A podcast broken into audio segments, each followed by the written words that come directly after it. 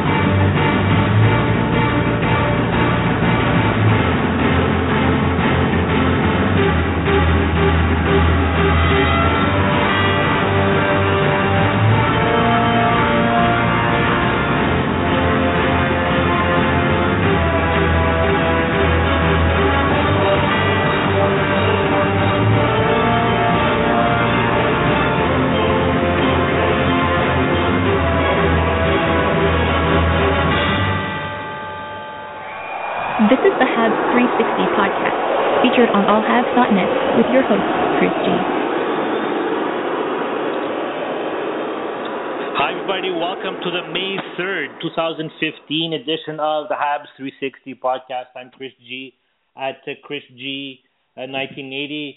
Thank you for joining us on a special Sunday live broadcast of uh, the Habs 360 podcast. Really do appreciate it.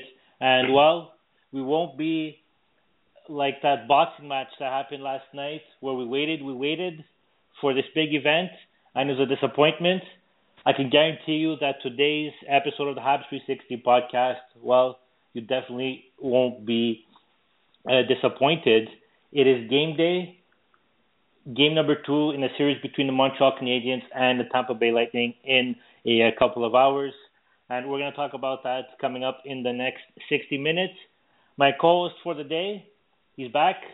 His uh, Twitter handle is all underscore Habs, editor in chief and owner of the All Habs network of sites. Welcome back, Rick. Thanks for inviting me back, Chris. Uh, good to be here, uh, particularly on a pregame Sunday as we get ready for uh, an early six o'clock start tonight. Exactly. So mark that special time on your calendars. And joining us as well, it will be in about uh, 15 minutes' time.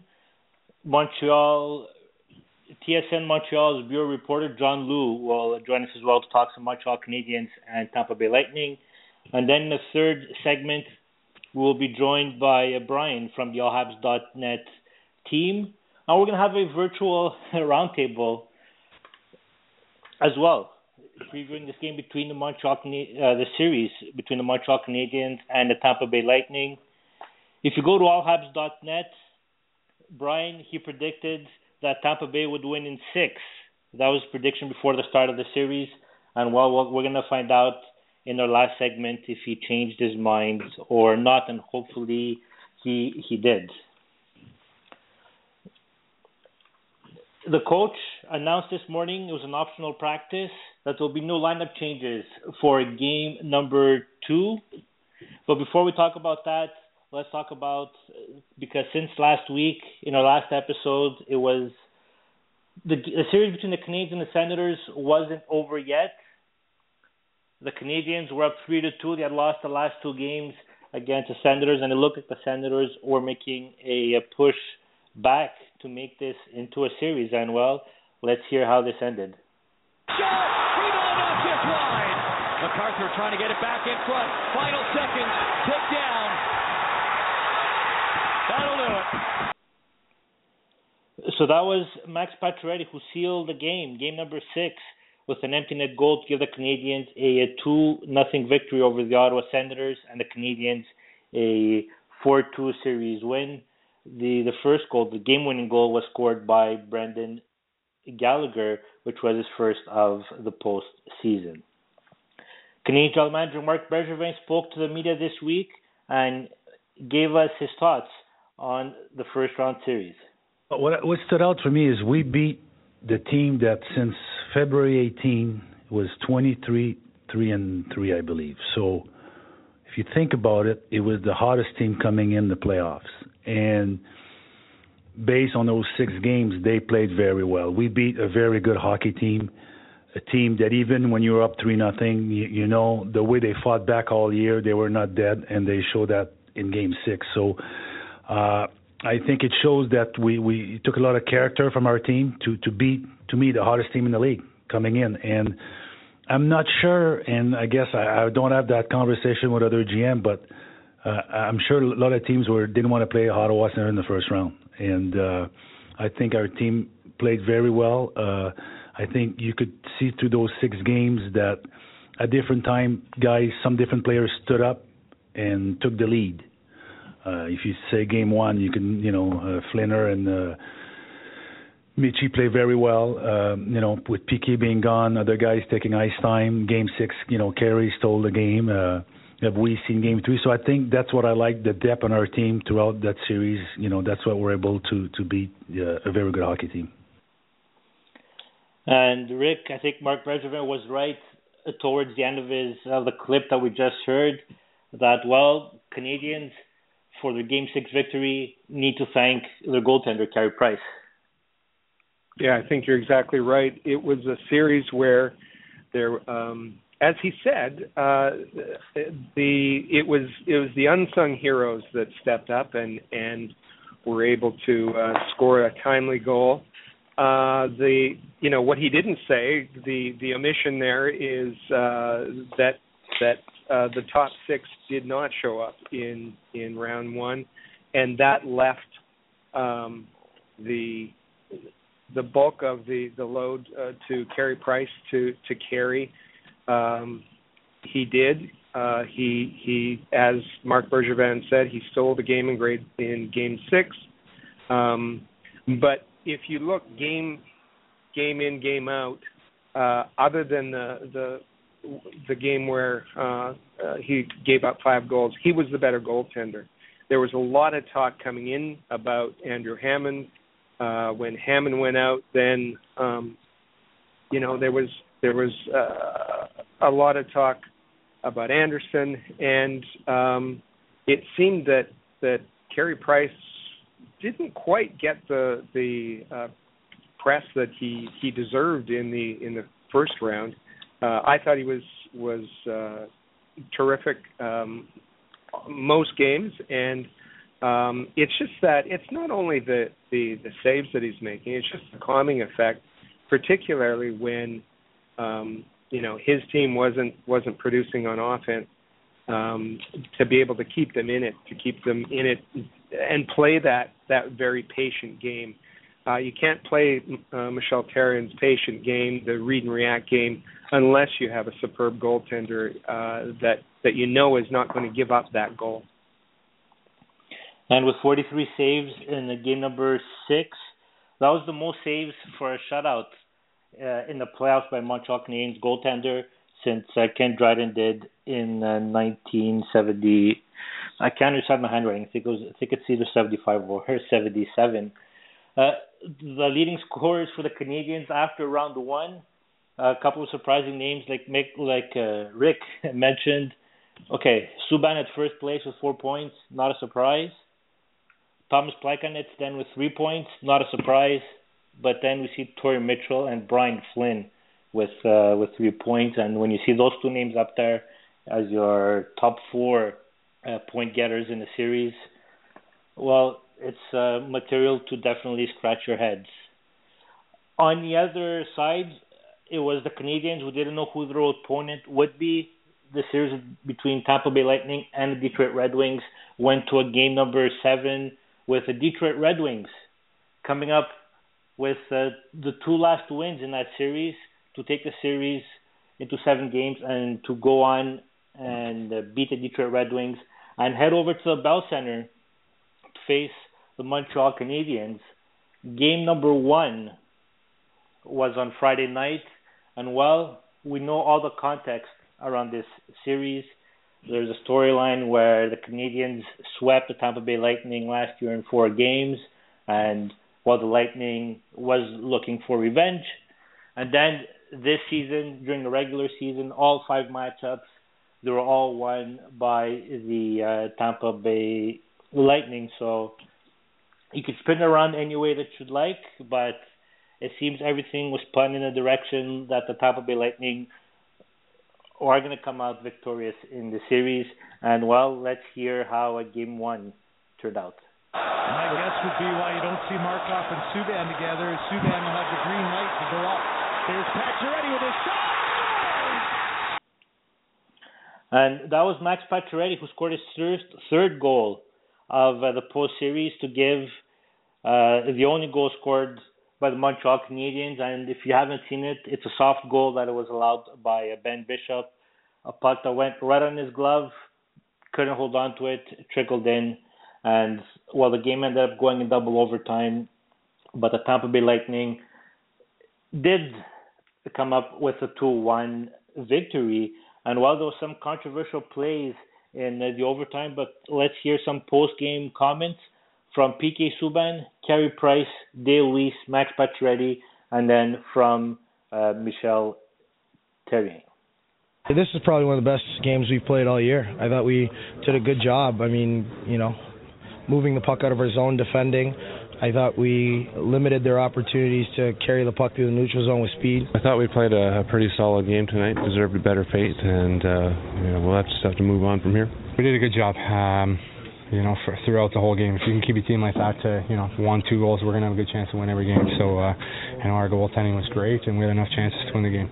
We thought we had energy in this room uh, going into the, the second overtime. We felt good about ourselves. Um, we thought we did a good job of wearing down their defensemen, but you know, this game is won by. Uh, you know, in overtime like that, a bounce here and there.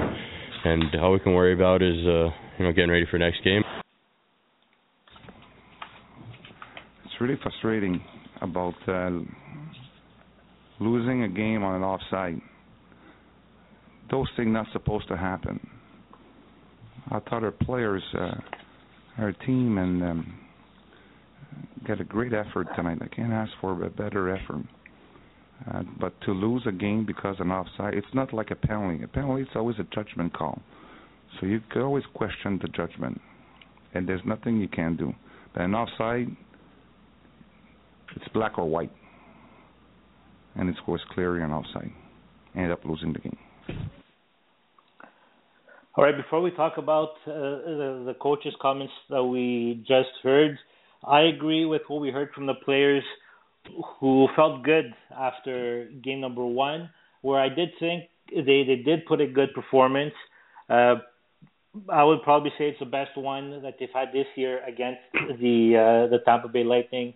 It's it's not a game where the Canadians would I think have to go back, blow everything up, and start a game plan all over. I think they had a good game plan in uh, in facing the uh, the Tampa the Tampa Bay Lightning for for game number one. And Rick, uh, do you agree with the players? Do you think even though the Canadians lost two one, that they did play a good game? Well, the the the whole game was was very entertaining, one of the best we've seen in the playoffs. But I think, in particular, that first 13 minutes uh, was was indeed the best the Canadians have played in the playoffs. They came out really strong, as as uh, Max Pacioretty said. Uh, you know, the theme was to to uh, wear down the defense, the Tampa Bay defense. Uh, in the first 13 minutes of the game, they had uh, six shots on goal. Uh, they hit two goal posts, and they had 18 hits, um, which is which is very uh, uncharacteristic of of the Canadiens.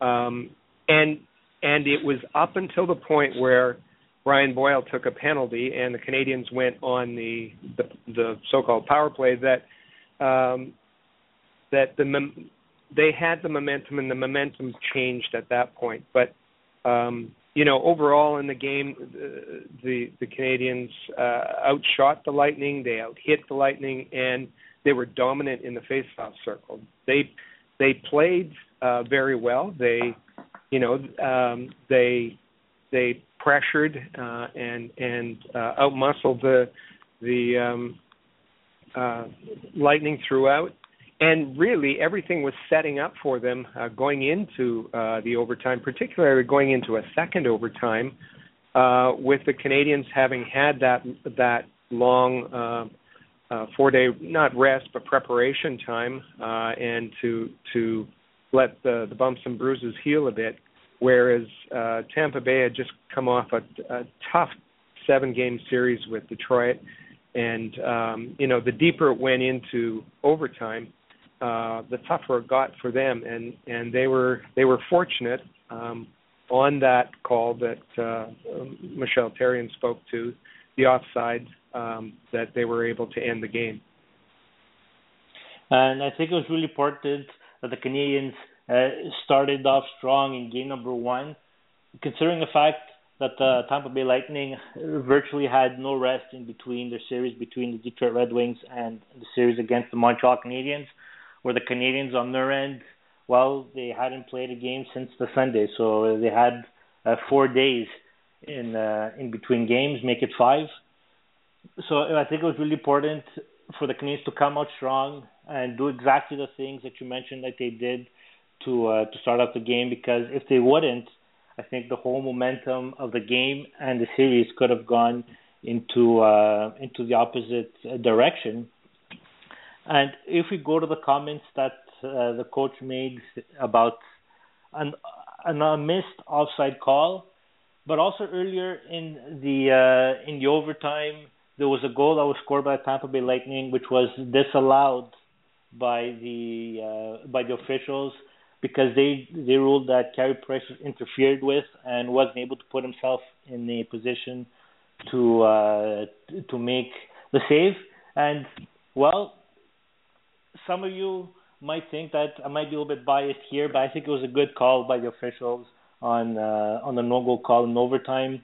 And when it comes to um, to the offside that was missed, it is a shame. And there's also one more officiating call that I think didn't get a lot of attention, and it was in the first period where there was a quick whistle blown where Andrei Markov had uh, the opportunity in front of the net, a wide open net in front of uh, Ben Bishop, who could have potentially put that puck in, but the play was blown dead, and I'm surprised that wasn't ever um, brought up in any of the post game comments by the coach, especially considering what happened after at that um, at that point. And Rick, I always find it a shame when officiating gets involved and has an impact on the game.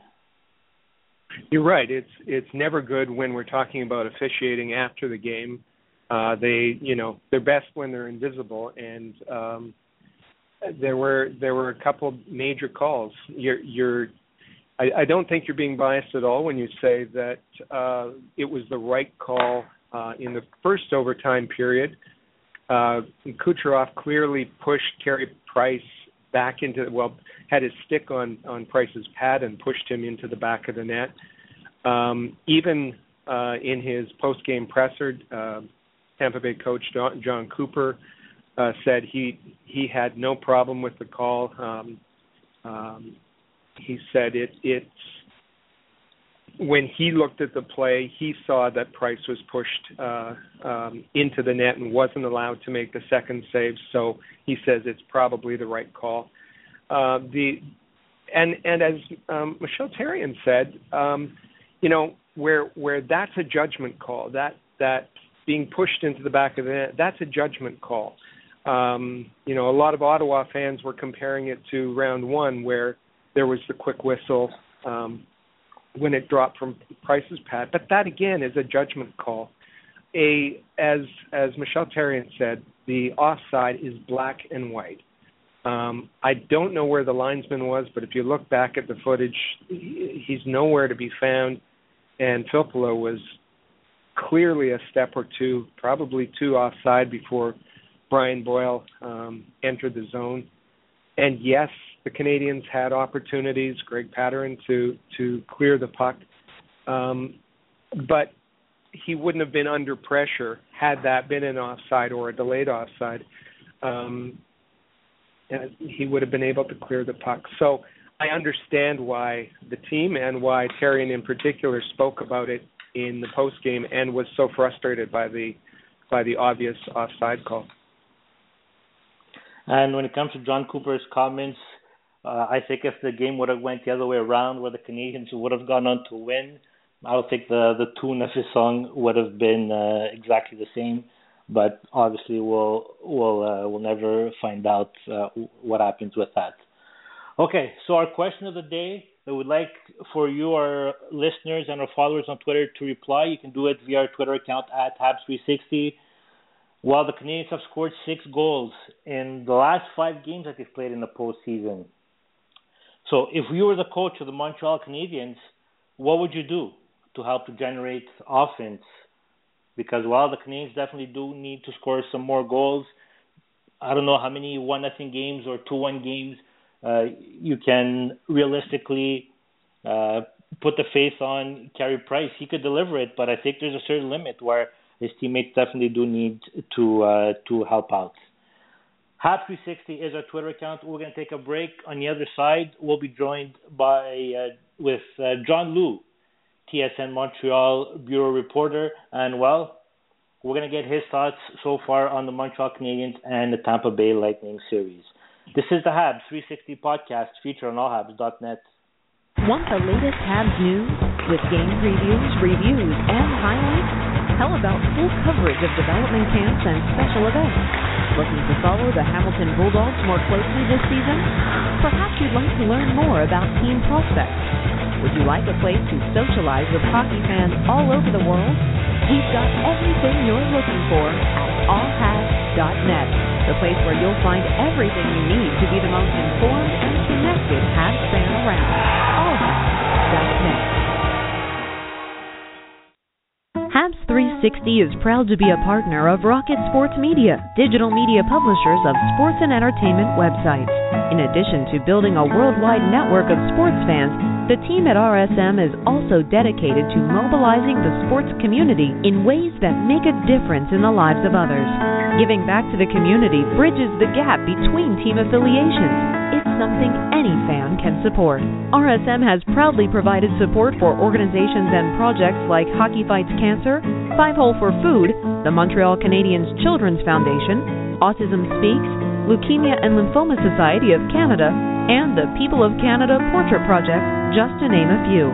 If you would like to be involved with a Rocket Power project or have a worthy fundraising initiative you'd like us to be part of, please contact us at rocketsportsmedia.com. I bet you enjoy sporting your best Habs jerseys, dressing up your kids and pets in the cutest Habs gear, and showing off your decked out hockey cave or fanning. Well, don't just show your friends, show your Habs.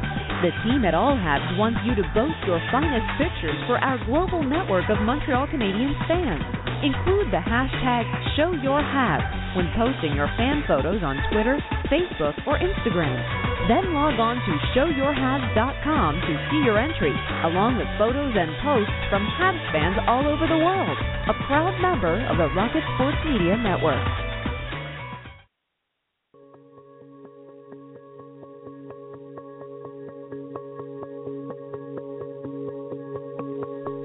This is the Habs 360 podcast, featured on allhabs.net.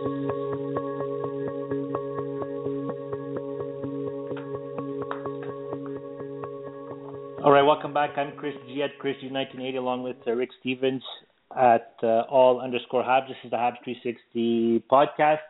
We're leading up to game number three, uh, sorry, game number two between the Montreal Canadiens and the Tampa Bay Lightning. That game gets underway. Special start time, 6 p.m. Uh, at the Bell Center tonight. And helping us now to preview that game is a TSN Montreal Bureau reporter. You can follow him on Twitter at John Lu TSN MTL. John, thank you for joining us.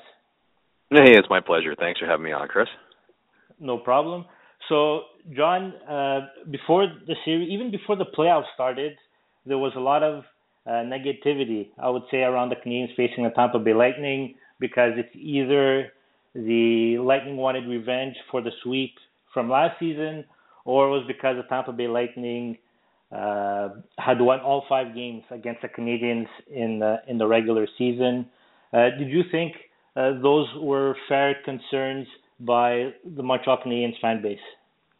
Uh, yeah, you, you can understand why there would be uh, angst, why there'd be concern, uh, simply because, uh, I mean, when you when you get dominated by a team in the regular season, that that that just casts a negative pall, and it um, uh, they're they're basically uh, when it's spread out over that length of time, like from October to March, especially when there was a couple of games late in the season, then it really does set an ominous tone heading into the uh, the most important time of the season because you want uh, you want a team to be peaking uh, in uh, you know in the latter half of uh, of February and into March, just as they're approaching April. And certainly the Canadiens didn't uh, they didn't have a good March.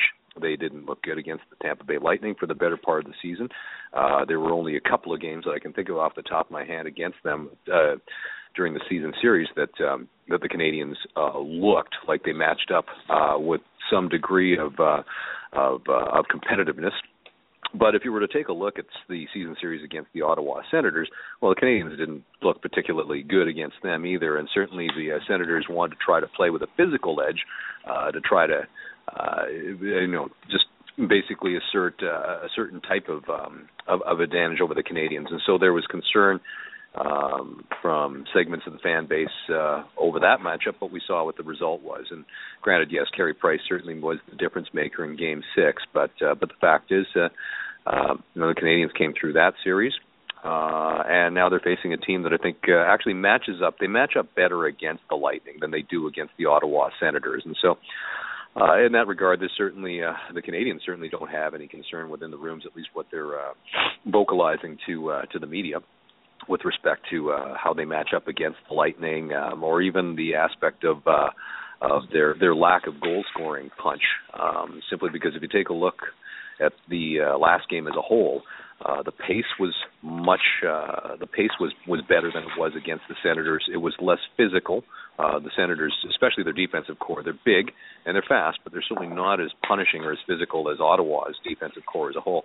So um, yeah, uh, certainly, yeah, you got to score more than once uh, to get any sort of degree of success in the playoffs. Uh, but uh, having said that, the Canadiens had more scoring chances. They uh, they did better in the Corsi uh, figures. They won almost two thirds of the draws against uh, against the Lightning in Game One, and uh, hit a couple of posts. So uh, yeah, there was a, there was a lot to be said on the plus side for the Canadians. It just uh, they just happened to uh, come out at the wrong end of the register on the scoreboard. That's all.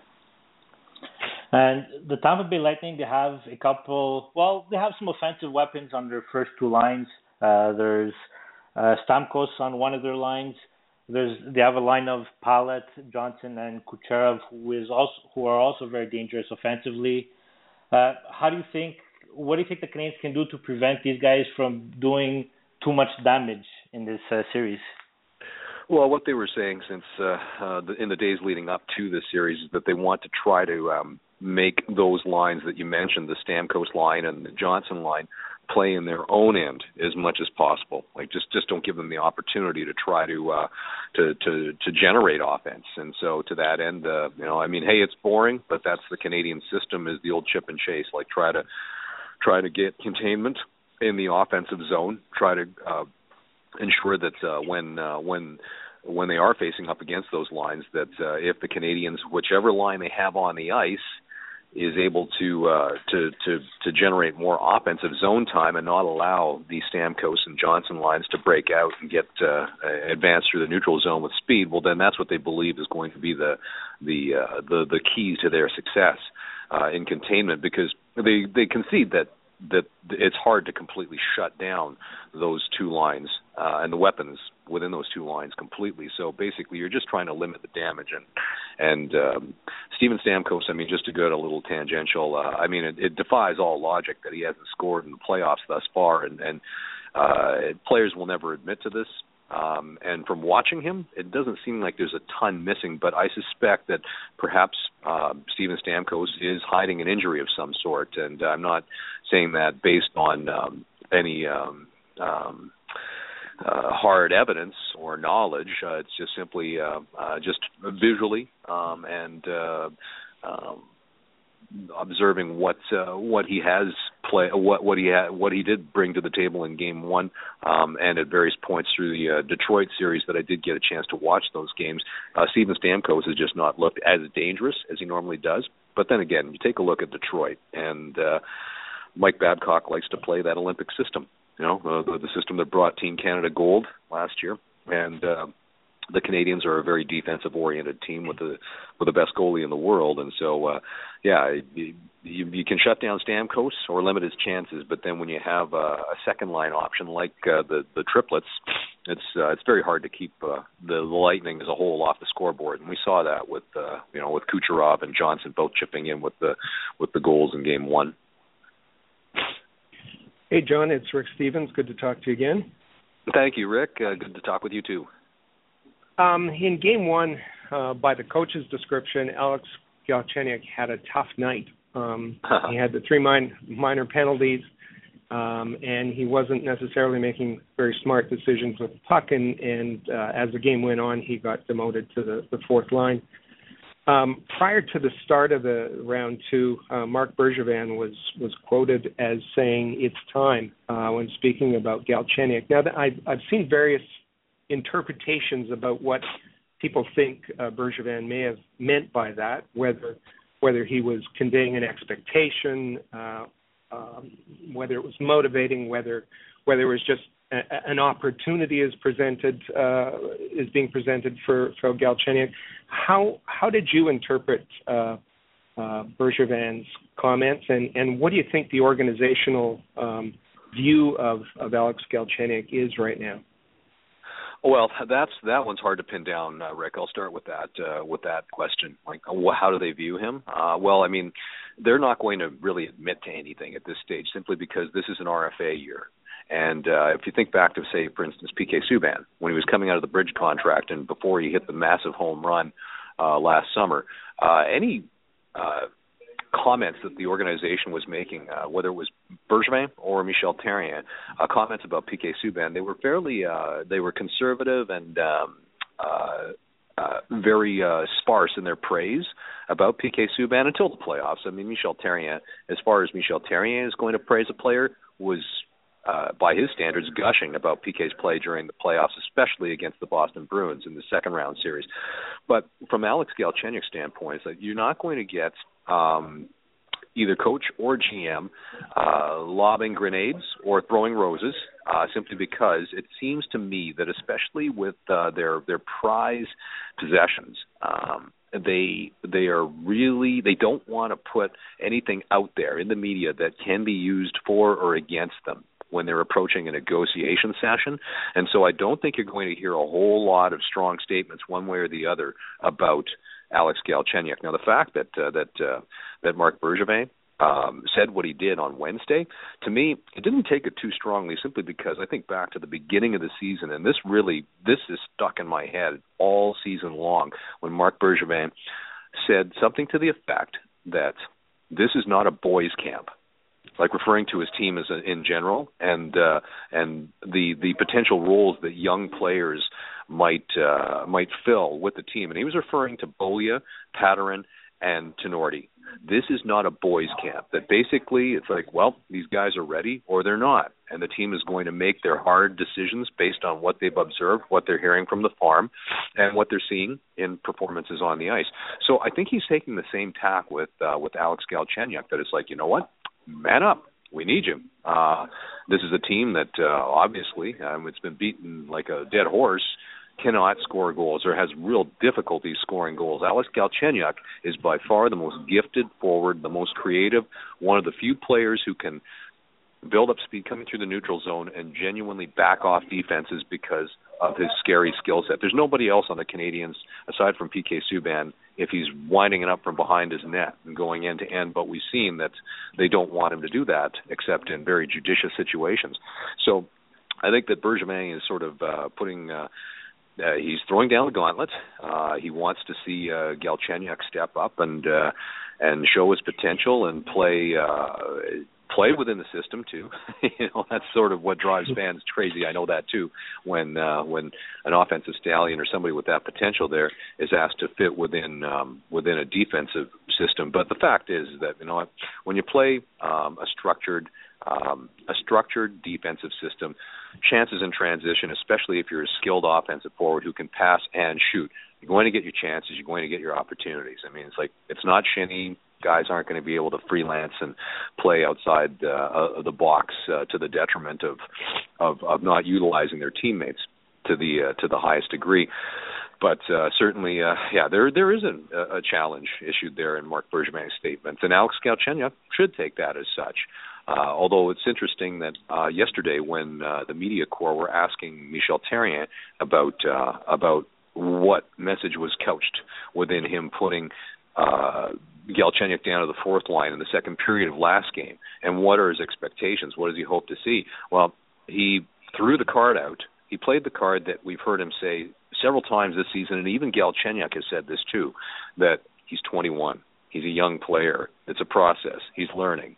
You know, and it's interesting that they would that they would soft pedal it like that, or in, in essence make an excuse, because uh, PK Subban before the playoffs when he was speaking to the media said uh, we were asking him, you know, what have you learned through your young career about the playoffs? And his answer was that the playoffs are all about do or die. It's all about winning.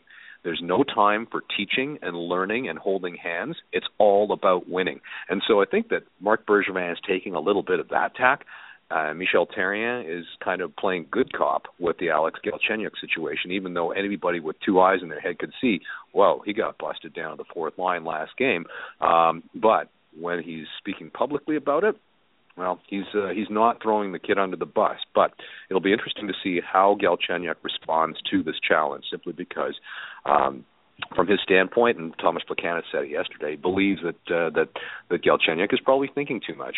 You know, and when a player that has that much natural skill starts thinking too much, well, he's going to second guess himself. He he has a complex game that can become complicated, and when it becomes complicated, he becomes ineffective. And so basically, it's just go back to an easy comfort zone, play a simple game, a straightforward game, less east west, more north south, and uh, so we'll see what kind of uh, what kind of uh, performance he puts in this evening. Presumably, he'll be starting on the second line, and uh, if all things go well for him, then that's where he should stay. Well, you're, right. I I thought that Therrien's comment was particularly interesting about him him saying that he was only 21 years old, and that's one of the reasons he got dropped.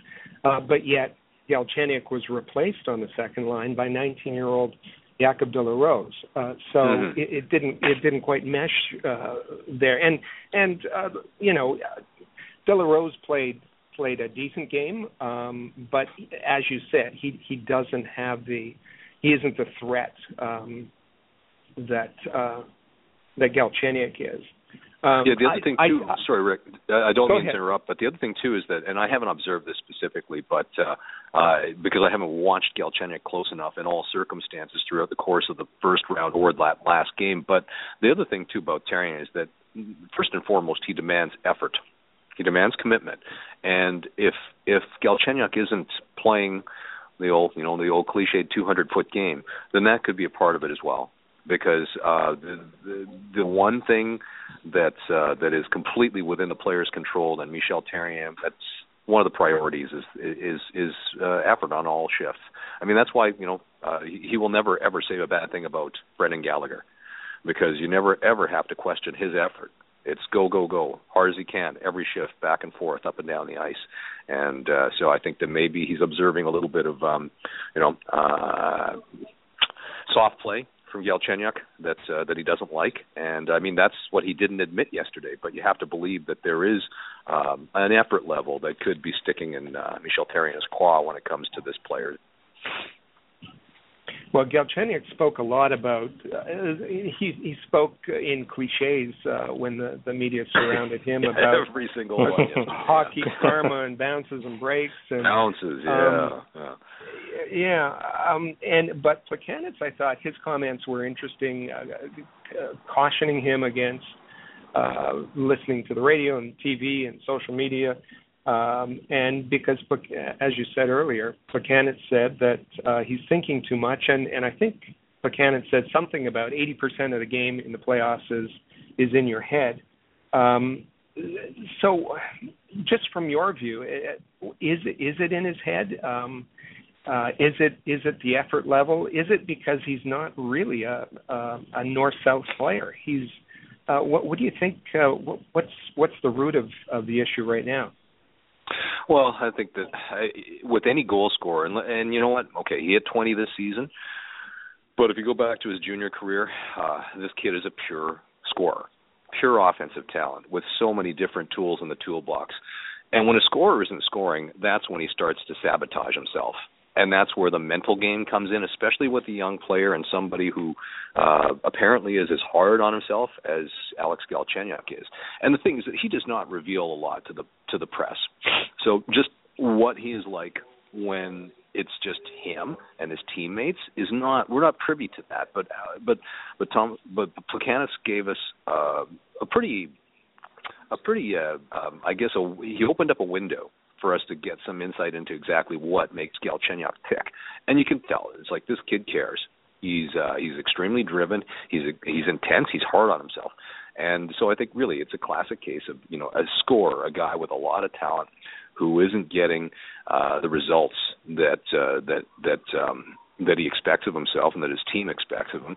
And so when he starts uh, when he starts second guessing or um, being a little bit too cautious or trying something that doesn't work, well, that's where he starts to sabotage himself, and that's where it's like just play straight ahead. You know what? Put pucks on net. I mean, and again, hey, we're talking cliches here too, but he has a heck of a wrist shot. Um, put pucks on net, right? Look what happened when Max Pacioretty just lobbed that wrist shot at uh, at Ben Bishop last game. You never know what might happen. You know, like put that shot on net. If it doesn't, if something weird doesn't happen, uh, possibly there's a rebound, right? You know, maybe there's a quick whistle, right? you can't score if you don't shoot. And so I think, yeah, I mean, Galchenyuk, I think the guys, especially that that are able to dangle, not shooters, like not not shooters, scorers, uh, but guys that can dangle, that have really mad puck skills, like he does, tend to hold on to it too long. They look for a perfect play. They're looking for a for uh, like a, an impossible pass through sticks and legs, and you know, it's like just just just play, just go out there and play. And uh, yeah, I mean, definitely it requires a certain level of commitment. You're going to have to fight through a whole lot of abuse and uh, uh, obstacles that aren't there during the regular season like they are in the playoffs. And that's where the mental game comes in because you have to steel yourself. And that he hasn't quite gotten to that point yet where the mental toughness is kicked in and that he uh, that he's able to uh, to to deal with all those uh, those obstacles that are not just the physical ends of it, like playing every second night and the fatigue that comes in with the elevated level of play. So uh, yeah, it, it's not going to come overnight, but I would have to think that for a, for a, for a kid that cares as much as he does, like Alex does, the way that things have gone this week, uh, not just the last game, but all the, uh, the the the dialogue that's ensued because of what happened in the second period of game one and the penalties too. Let's face it. You know, like whether they say that the the Filppula call was a dive or justified or not. Fact hmm. is, is he was tagged for he was in the box for six minutes, and he's lucky that they killed everything, right? But uh yeah, so there's a whole lot about almost everything that could go wrong with him. That game did. So from his standpoint, it's like, well, you know what? Things can only get better, right? So that's uh, really uh, he'll be a really interesting player to watch this evening. More nights than most, I would think. All right, thank you very much for your insight, John. We really do appreciate it, and we'll be watching for your reports on uh, Sports Center throughout the Canadiens playoff run. Okay, thanks a lot, guys. Again, thanks for having me on. No thanks, problem. Thank you very much, John. So that was uh, John Lu from uh, TSN. You can follow him on Twitter at uh, John Lu TSN MTL joining us. We're gonna uh, we're gonna continue the Montreal Canadiens uh, discussion in a couple of moments. Uh, but first, Rick, there's a couple of uh, All Habs events coming up. Why don't you tell us about them? Gladly. Um, first of all, next Saturday, May 9th, uh, in Winnipeg, Manitoba, beautiful Winnipeg, Manitoba, in the Osborne Village at uh, Jekyll and Hyde's uh, bar. We're having a one of our all Habs um, uh, hockey parties, a, a, a watch event. So any um, Habs fans, let's let's say any hockey fans in the Winnipeg area, and we know from watching the the uh, their series against Anaheim that they're rabid, passionate fans in in Winnipeg. Come out to Jekyll and Hyde's next Saturday for Game Five, uh, Tampa Bay and the Canadiens. Uh, we're going to have all kinds of uh, uh, food and drink specials. We'll have uh, reserved seats for you. Um, we'll have a chance to uh, win some prizes. And uh, just c- come out, and uh, you'll find our, our event uh, listed on uh, our Facebook page, uh, the All Habs fan page on Facebook. Uh, just put your RSVP on there, or or get us on um, on Twitter, all underscore Habs. Let us know you're coming. Uh, we've heard from people uh, as far away as Grand Forks, North Dakota, that they're going to make the drive for the trip. Should be fun. Chance to meet your fellow hockey fans, not only on Twitter or, or Facebook, but in person, and uh, it's always a great time. Uh, one of the prizes that you'll have a chance to win there are uh, draft tickets. Once again, this year, um, we have partnered with the NHL, and uh, they have provided us with uh, a section of VIP tickets for the NHL draft uh, that's going to take place on the 26th and 27th of June in Sunrise, Florida. Uh, last year in Philadelphia, we had a, a group of 50 uh, Habs fans that came from all over, uh, and we we uh, uh, got them and and uh, came to to Philadelphia. And we had a, terrific time. People got to meet all everyone in hockey. We were sitting amongst the the draft families, um, and it was just an amazing time. So watch for us uh, on Twitter. Um, we'll be having some contests for you to win those tickets. Uh, and on uh, Facebook as well, and we hope you can enjoy. You can join us at the end of June in Florida uh, for the All Habs um, and the NHL entry draft. All right, thank you very much for the information, uh, Rick. We're going to take a break. On the other side, we'll be going to your uh, tweets, our question of the day. Habs have scored six goals in the last five games. If you were the coach, what would you do to generate offense for the Montreal Canadiens? So we'll do that, and we're also be, going to be joined by uh, Brian from the All Habs team, and well, we're going to have a virtual roundtable on the round two series between the Montreal Canadiens and the Tampa Bay Lightning. This is the Habs 360 podcast featured on allhabs.net. For the most trusted source of news, analysis, and features about the Montreal Canadiens, their affiliates, and their prospects, log in to allhabs.net, your year-round resource for anything Habs related. That's allhabs.net. If you missed a recent episode of the Habs 360 podcast, search Habs 360 on allhabs.net or on iTunes for the archives. Want to make sure you never miss another episode? Subscribe to Habs 360 on iTunes and all new episodes will automatically download for you. If you're a business owner looking for the perfect platform to reach a targeted audience of customers, Rocket Sports Media is the solution. Our global hockey community provides unmatched social media reach to an attentive demographic of sports and entertainment fans. We can provide visibility to your company, helping you to engage and leverage this prime group of potential clientele. In addition, we also offer sponsorship opportunities for fan events and featured areas of website content giving you name and logo recognition. Visit rocketsportsmedia.com to contact us for further details and information about this unique marketing opportunity. Hi, I'm Chris G. The Habs 360 podcast and Anthony from Art2Canvas.com are pleased to announce the Habs contest will run during every Habs game in the playoffs and will give you an opportunity to win a great prize courtesy of Art2Canvas.com. Follow Habs360 and Habs Happy on Twitter for more details and for high quality canvas art at a reasonable price. Visit Art2Canvas.com. Good luck. Habs 360 is proud to be a partner of Rocket Sports Media, digital media publishers of sports and entertainment websites. The RSM mission is to build a worldwide network of sports fans who are informed, engaged, entertained, and connected. Learn more about RSM, its teams, and its portfolio of brands at rocketsportsmedia.com.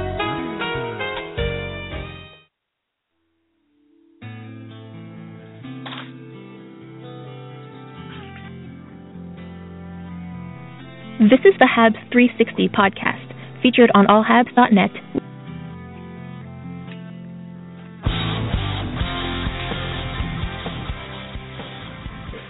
All right, welcome back to the Habs 360 podcast here on allhabs.net. I'm Chris G at chrisg1980 along with Rick Stevens at all underscore Habs. And while joining us now on on the line to help us with this, we'll call it a virtual roundtable to talk about the series between the Montreal Canadiens and the Tampa Bay Lightning. He's the commissioner of uh, fantasy sports for allhabs.net. Twitter handle is at BeeZee05. Brian, thanks for joining us. Nice to be with you. And well, Brian, I'll start off with you, and I teased it to our listeners at the uh, top of the podcast on uh, allhabs.net. Uh, you did announce that uh, you you predicted Tampa Bay to win the series in uh, six games.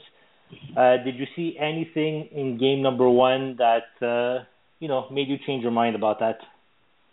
Well, I saw some hope early on in the uh, in game one, but uh, in in general, uh, my my feeling still is that uh, the Habs will uh, unfortunately lose uh, lose in six games. Um, I feel I feel right off the bat, if we're looking at the top top six lines matched up against each other, um, I'm, I'm made no secret of it that I'm I'm no fan of number 51.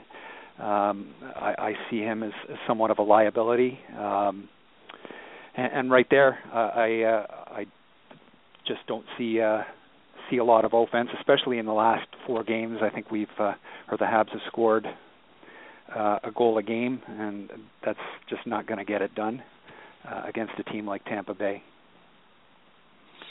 And we're gonna play uh, a game. It's Rick's favorite game, where I give him 15 seconds to uh, to answer a question. and well, we'll start with you, Rick.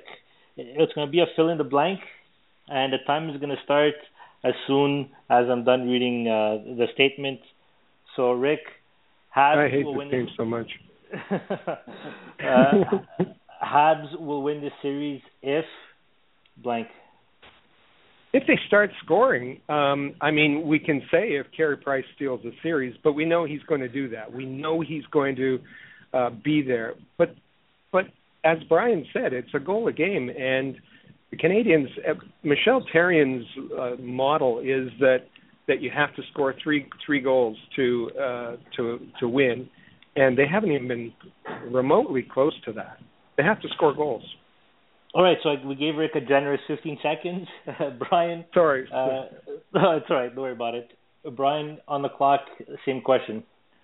Well, they need to start getting pucks to the net, and uh, what I found uh, during the course of Game One is that, uh, in, in general, if you compare Tampa Bay's zone entries to Montreal's zone, zone entries, uh, Tampa Bay's, in, in general, they seem to be creating a dangerous chance with every zone entry, or, or, or most of them, especially in the overtime. And I felt it was just a matter of time before they were going to cash in. And uh, and I'm just finding that the Canadiens are, are not getting enough pucks to the net. I know they outshot them uh, Tampa Bay last game, but uh, uh, I, I think they need to get pucks to the net. There was a sequence in which uh, uh, uh, Subban um, didn't go for the safe play, didn't try to get the puck to the net, um, and, and I, I almost could see a, a resulting uh, chance the other way, uh, a la Nashville. And I know I'm way over 15 seconds here, but uh, uh, they, they need to get pucks to the net. That's that's in a nutshell you know what um, the only thing that you could ask as a coach and uh, try to generate scoring chances and we we we we generated a lot of scoring chances last night and uh that's all you could ask and, and this is a and you have to work really hard to get scoring chances and you got to stick to the plan and this is what the guys did On mine, I think the key to the Canadiens to win this series as well, like uh, like Rick mentioned, is you got to score some goals. One goal a game won't uh, cut it out. And we, it's the same question that we asked as well to our listeners and our followers on Twitter at Habs360, and we did get some responses. And if we just go through a couple of them, uh, on Twitter writes, "Get PK to bomb shots as much as possible, blocking players drop like flies." spread out, stop crashing the net, make opposition crash. Oh, no, sorry, make opposition's chase, causes mistakes in uh, coverage. So thank you very much for the tweet, uh. And next tweet comes from uh, Montreal Ian, and he writes, Ehlers, Patches, Galchenyuk, or Gallagher first line. So Brian, I think uh, what he's asking is he wants the egg line to be uh, reunited. Uh, what do you think about that? Because that's probably one of the line combinations that's never been tried by the coach this season. Do you think that it should it should be something that uh, should consider? I, I would say that would be uh, be something they should be trying. I think Lars Eller has proven um, in the playoffs that uh, and the last part of the season that he uh, he deserves uh, more responsibility, especially on the uh, the offensive side of the game. He's winning faceoffs, um, he's winning puck battles, and uh, maybe this could be uh, something that could get uh, Galchenyuk going as well. The next tweet comes from uh, Tim Tim Canadian who is from uh, Waterloo, Ontario. He writes, "They've got to shoot from everywhere, in the slot or from an angle. Take it. You just never know what's going to happen." Hashtag see Max's goal. Got to stop looking for the highlight reel goal and start playing desperation hockey when it comes to shooting the puck. There has to be traffic in front of the net, regardless of how tall Bishop is. If he can't see it, he's not gonna stop it. And Rick, hear what Tim writes. I sort of agree. I think the Canadiens uh, need to keep it simple and just start shooting on goal and causing some traffic in front, or else they're never going to score. Yeah, they they really need to to, as Brian said, get pucks to the net, and they really need traffic in front of Bishop. However, they have to get the right people there. They have to. Um, we we saw last game um, on the power play, uh, David Desharnais, um, who usually parks himself uh, to the side of the net. I guess he's got the message, and uh, I saw him uh, go to the net, uh, go to the the front of the net um, to try to set a screen um, on Ben Bishop. Uh, but Andrej Sustr, uh, the defenseman, who's six eight, just simply stepped around uh, Desharnais and kind of almost ignored him. Um, Desharnais wasn't bothering Bishop um, you know, he wasn't tying up Sustr, so he was kind of just there um, and not not causing any problems at all. So you got to get the right people to the to the net. You got to give them the ice time to do that. And you know, um, we don't want to pick on David Desharnais, but he was a, a, a team worst minus 17 on the Corsi differential last game, and yet he still was over 20 minutes of ice time. He was still uh, centering that second line um, and and you know he has for a uh, you know what what is called a first line center, uh, although he's been playing the second line center. He's got two assists. That's the same as Greg Pateryn um, in the playoffs. So um, you got you got to get the right people out there. You, part of this, uh, you know, part of this rests with the players. They have to go to the net. They have to bring pucks to the net. Um, they have to drive the play to the net. Uh, but it also uh, is is the responsibility of the coach to get the right personnel out there. And uh, Brian on Twitter, we got a couple of uh, solutions for the power play. Uh, me and Rick have been trying for the past two weeks to figure something out, and we've been unsuccessful. Seems the Canadiens are one for their last, I don't know, like a thousand power play opportunities. Uh, first, Michael Hopkins from uh, Thunder Bay. He, his power play unit would be up front, Subban, Plekanec, Pacioretty with Petry and Markov at the point. Uh, there's also the Z-Man, Big ZZ on Twitter, who also suggests play Subban as a forward on uh, the power play. And we have Bobby at uh, Montreal Design who who writes to us, Eggline has to be re- reunited and Eller must be on the first wave of the power play. Only guy that can carry the puck with uh, speed into zone. So, Brian, what would be your solution for uh, for the power play? Uh, more movement. Um, it, it just seems yeah. to me that you have the, uh, the the player with the puck is uh, is is looking for, um, and everyone's playing for for the puck to come back to Subban. But uh, uh, what I see is uh, is is the rest of the players are, are virtually still, and there's not much rotation. And uh, so I, I I think that is, is something they've uh, they've got to be working on. Get some movement um, uh, going. I'm not I'm not sure I would uh, I would take. I'm not sure if one of the the uh, uh, tweets said to take Subban off the point. Uh, I'm not sure if I heard that, but uh, I, I wouldn't do that. But uh, I would definitely see uh, work on having much more movement, much more rotation, and uh, and I, and get the pucks to the net. Uh, get in um, Bishop's kitchen. Uh, he is uh, he's known to be um, to have a little bit of a short fuse, and uh, if, if they can get him to lose his focus that way, I, I think that's uh, another recipe for for success. And uh, the last tweet comes in from Dude, who is extremely confident that the Canadiens will lose against the Tampa Bay Lightning unless Bergevin somehow replaces Therrien with Babcock in the next hour or two. So I don't think that's happening. so thank you very much for the tweet, Dude. And uh, Brian, one last question here. Uh, over the last, I would say, what I think it's been over 10 days, we PK Subban was announced as a, nominee for the Norris Trophy, and Carey Price was named a nominee for the Hart Trophy and the Vezina. Uh, what do you think are the chances that uh, these guys win their respective awards? Oh, I think uh, Carey Price is uh, he deserves it uh, wholeheartedly. Um, PK is a little bit of a surprise to me, but uh, I, uh, I I think if we're looking out of those three that were nominated for uh, for the Norris, uh, uh, I would say it's it, it could be uh, it, PK does have a chance. Uh, I think uh, Karlsson um, played a role in getting uh, getting the team to uh, to the playoffs. Um, I think uh, uh, Doughty may not get the nod. They did not make the playoffs, and I think that is something that the uh, the voters look at. Rick? Yeah. My question? my choices.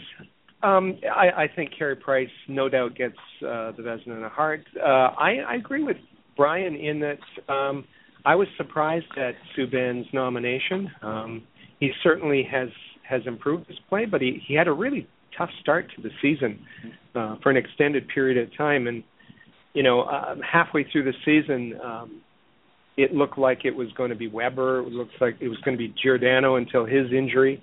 Um, Shattenkirk. Shattenkirk, exactly. Um, and uh, so I think I think Karlsson takes this one. Uh, I agree too. Uh, uh, Doughty uh, just didn't have the uh, the season to to uh, bring his team to the playoffs. So, um, you know, congratulations to PK. I don't think I don't think it's going to happen, but um, uh, we'll we'll see. Well, we'll we'll see. We'll find out during uh, the off season, right after the Stanley Cup Finals. So it should be sometime in uh, I think it's in late June, where the awards get handed out. Uh, Brian, thank you very much for uh, for joining us. Thank you for having me. No problem.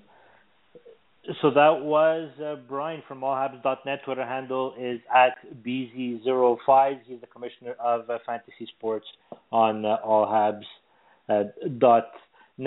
Reminder that game number two of the series is tonight, 6 p.m.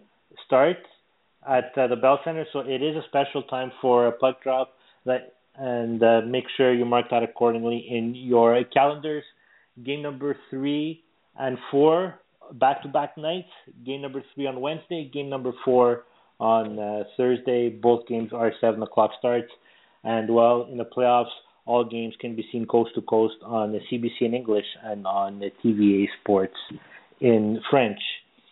Coming up next week, well, we'll be back to our regular time slot. The time may change for next week, so make sure you follow Habs 360 for a confirmation of the date and time of our next episodes. And well, we'll either be doing a postmortem a look ahead to the Canadiens in the conference final. Well, no, actually that can happen. Or we'll be previewing Game Five at uh, the Bell Center. Rick, uh, seven days from now, in what situation do you think the series will be at? Well, let's let's hope that uh, it's going to be a close, long series. Um, like Brian, I picked uh, the Lightning in six games, um, but but you know, I, uh, the the Twitter uh, person by the name of Dude, I think he said uh, basically said the Canadiens didn't have a chance. Let's say that the Canadiens fan base still has firm belief in the Canadiens. If you look on our poll on allhabs.net, who will win the, the Canadiens Lightning second round series? Um, just tally up the numbers. Seventy percent uh, still feel that the Canadiens will win the series either in five games, six games, or seven games. So the fan base is still uh, firmly behind them, and uh, uh, I, I think we'll be talking about uh, a game five uh, next Saturday when when we convene again. Yeah, I agree. I definitely think uh, by it won't be a sweep for uh, for Tampa Bay, so we'll definitely be previewing game number five that will be taking place at the Bell Center uh, seven days, uh, sorry, six days or Sunday today uh, here on uh, Habs 360. Rick, thank you very much for joining us once again. It's always great to join you. Uh, thank you very much as well to uh, John Lu from TSN who joined us earlier in uh, the podcast.